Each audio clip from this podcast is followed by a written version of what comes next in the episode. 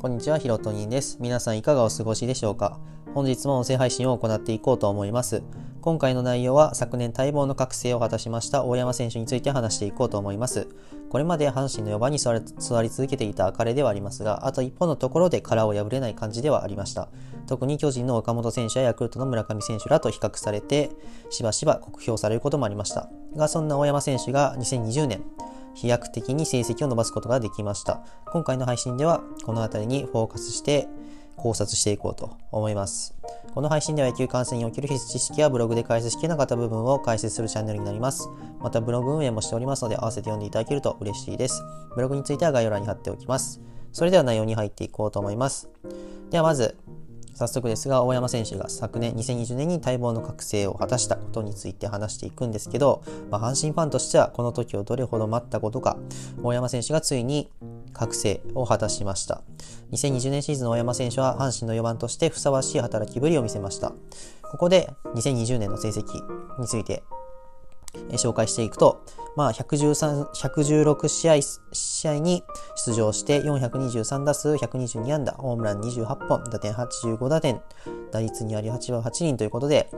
まあ、聞いていただけるとわかると思うんですけど、まあ、2020年の成績が、まあ、これまでのキャリアを振り返っても、キャリアハイであることがわかります。特に新型コロナの影響で試合数が少なくなったにもかかわらず、本塁打数は前年よりも2倍、そして打点も同様に前年の数字を伸ばすことができました。阪神の4番としてプレッシャーが非常にある中で、ここまでの成績を残したことは非常に、まあ、大山選手本人にとっては非常に大きいことではないかと思います。特にシーズン終盤まで巨人の4番である岡本選手と本塁打を争いを演じたことは、阪神ファンに、まあ、多くの夢と希望を与えたのではないかと思います。本当に非常に素晴らしいシーズンでした。ということで、えー、ここから大山選手が覚醒した3つの理由について話していこうと思います。1つ目がまあ、右方向に長打が打てるようになったこと、2つ目、開幕スタメンの座を奪われた悔しさがあったこと、そして3つ目、これまでの努力が点と点で繋がってきたこと。まあ、この他にも、まあ、大きく覚醒した理由っていうのは、まあ、いくつかあると思うんですけど、まあ、僕が考える中で、まあ、代表的なものはこの3つかなと思っています。特に開幕スタメンをマルテ選手に言われたことっていうのは、本人としても非常に悔しかったということです。まあ、これについては、過去に、えー、金本さんと小山選手で対談をしたことがあって、まあ、そこでも、まあ、開幕スタメン奪われたこと、自分が開幕スタメンに入れなかったことが非常に悔しかったということを語っています。まあ、直前の練習試合で、まあ、少し調子を落としていた影響で、まあ、落とされた、開幕スタメンを外されたっていうのはあったんですけど、まあ、でもこの悔しさっていうのが、この今回、えー、昨年の大山選手の覚醒につながったんじゃないかなと、えー、僕自身思っています。で、まあ、大山選手が4番に定着したっていうのもあって、まあ、これまで、まあ、えー、2020年が覚醒を果たしたと言いましたけど、その覚醒を果たす果たす前も、まあ、4番に座ることが多かった大山選手でありますが、まあ、他球団の4番と比較すると、まだまだ物足りない印象が否めませんでした。しかしこれは阪神阪神のこれまでの歴史を振り返ると、まあ仕方ないことだなと個人的には思ってます。生え抜きの4番となると、まあ、何十年も前の話になってしまいます。そのような、まあ、負の連鎖と言っちゃう言葉が悪いですけど、まあ、それを断ち切ろうとしたのが2016年からのから、えー、3年間指揮した金本さんだったのではないかと思います。この金本さんが掲げた公約が超変革と呼ばれるもので、具体的には、えー、戸様中心、えー、外部の球団から、えー、選手を獲得してチームを構成するんじゃなくて、若い早抜き選手をどんどん育成していこうという、まあ、動きを、動きというかテーマを掲げました。が、まあ個人的、個人的にというか、まあ僕の中ではこの金本政権っていうのは非常に評価していて、まあ、金本さんが仮に監督になっていなければ、今の阪神タイガースは、まあ、ないと思っています。大山選手は金本さんが生え抜きの大砲を育成するということを理由に、まあ、指名した選手ですから、まあ、今思うと大山選手をドラフト1位で指名したことっていうのは、まあ、正解だったと思います。これ本当あの当時のドラフト大山選手が指名された時のドラフト見てる方わかると思うんですけどめっちゃブーイングでした本当に指名された瞬間に悲鳴が上がるほど、まあ、ブーイングでしたでもそのこのブーイングっていうか逆境を跳ねのけて昨年大ブレイクした大山選手さすがというか本当すごいなって思いますでまあ現在、大山選手は、現在というか、まあ、昨年キャリアハイの成績を残して、まあ、チームの4番として、まあ、押しも押される選手に、まあ、成長しました。まあ、これは、本当チームにとって非常に大きなことですし、まあ、個人的には、えー、もっと今後の阪神タイガースに、まあ、期待したいなっていう気持ちが大きく膨らみました。そして、まあ、大山選手が、えー、巨人の岡本選手と本塁打を争いをしたっていうことも話したんですけど、えー、この大山選手の覚醒について、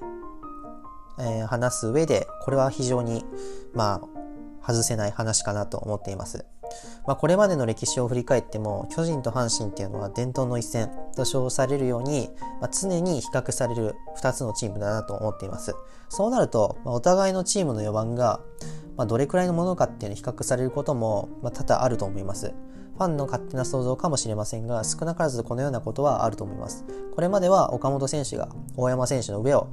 えー、走っている立場でした。巨人の若き大砲として3年間素晴らしい成績を残したからです。一方、大山選手はデビューした年からクリーンナップを打ってたりはしてたんですけど、大山選手と比較すると成績的には、まあ、岡本選手の方が上でした。しかし今年、今年というか昨年、2020年キャリアハイの成績を残したことで、やっと岡本選手と勝負できる土俵に上がれたのではないかなと思います。そういう意味では、この岡本選手と本リーダー争いを繰り広げたことっていうのは、この大山選手のこのキャリアの上で非常に大きなことだったのではないかと思います。という感じで、えー、阪神タイガースの大山選手の覚醒について、えー、話してきたんですけど、配信の後半では大山選手にこれから期待すること、まあ、大きく3つあるんですけど、それについて話していきます。1つ目が4番定着キャリアハイ更新。そして2つ目が打点王を獲得してほしいこと。3つ目、侍ジャパン選出。これ、この3つ大きく期待しています。1つ目に関して言うと、まあ、これまでも阪神の4番として座ることが多かった大山選手ではありますが、まあ、2020年シーズンキャリアハイの成績を残したことで、2021年シーズンの開幕は、もちろん4番スタートが濃厚かなと思います。矢野監督は常々や競争という言葉を口に出していますが、4番スタートは、まあ、大山選手かなと思っています。で、まあ、従って、まあ、よっぽどのことがない限り、2021年シーズンのスタートは4番に大山選手が座っていると思うんですけど、まあ、かつそこで、まあ、僕が期待したいことはもう全試合4番で出場すること、そしてさらにこれまでの、記録というか自己記録、まあ、キャリアハイを更新してほしいこと、この2つを、大山選手には期待しています。高いハードルには見えるかもしれませんが、今の大山選手なら乗り越えてくれるのではないかという期待感が大きいです。そして2つ目、打点王を獲得してほしい。タイトルよりもチームの勝利に貢献する一打が大事。大山選手はよく、まあ、このような言葉をえー、言ってたりします。特に2020年シーズンは本塁打を争いを演じて演じていたので、えー、タイトルに関する質問、ヒーローインタビューとかで、まあ、多かった印象があります。しかし、そんな時でも山選手は、えー、タイトルよりもチームの勝利を一番に、まあ、考えているというニュアンスのことをヒーローインタビューでよく話していました。まあですが、個人的にはもっとタイトル獲得に貪欲になってほしい気はします。4番であるからこそチームの勝ちを優先するのは当たり前の話かもしれません。しかし、ま、タイトルを獲得できるほど活躍できれば、おのずと、ま、チームの勝利に近づくのではないかと思います。そしてタイトルの中でも特に打点を目指して頑張ってほしいなと僕の中では思っています。そして3つ目、侍ジャパン選出選出についてです。新型コロナの影響で開催が、まあ、危ぶまれてはいますが、次回のオリンピックで侍ジャパンの代表選手として、まあ、選出されることも期待の一つとして挙げておきます。まあでも侍ジャパンの、まあ、サード、メンツを見てみると結構激戦区だったりします。具体的には松田選手だったり、外崎選手、高橋周平選手、岡本選手、村上選手などがいます。まあ、この中に割って入ってかつ選出されるのは至難の技ではあります。しかし、まあ、2020年並みの成績を残しつつ安定した守備を見せることができれば、侍ジャパンに選出される可能性もおのずと上がってくると思います。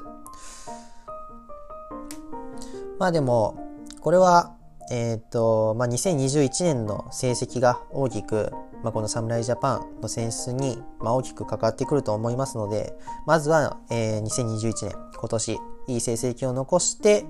えー、侍ジャパン選出に期待したいなと思っています。という感じで、えー、本日の配信では大山選手の覚醒について、そして今後期待することについて話してきました。という感じで、えー、今回の音声配信はこの辺りで終わろうと思います。最後に宣伝ですが、僕は音声ラジオ以外にも Twitter やブログで野球情報を発信しています。特にブログでは多くの野球情報に触れることができると思うので、興味のある方もっと知りたいという方は、僕のブログを読んでみてください。ちなみに僕のブログは Google とでプロ野球観戦の巣で検索していただくと一番上にヒットしますので、そこから見てみてください。また今回の話配信を聞いてみて、もっと聞いてみて面白かったためになったという方は、ぜひフォローボタンやいいねボタンを押していただけると僕のモチベーションが上がりますのでよろしくお願いします。また今後もこんな形でプロ野球関すプロ野球に関する情報や野球観戦に有益な情報を発信していきますので、ご飯を食べながら夜の寝る前、モーニングコール等に聞いていただけると嬉しいです。それでは今回の配信はここまでにしたいと思います。楽しい野球観戦ライフをお送りください。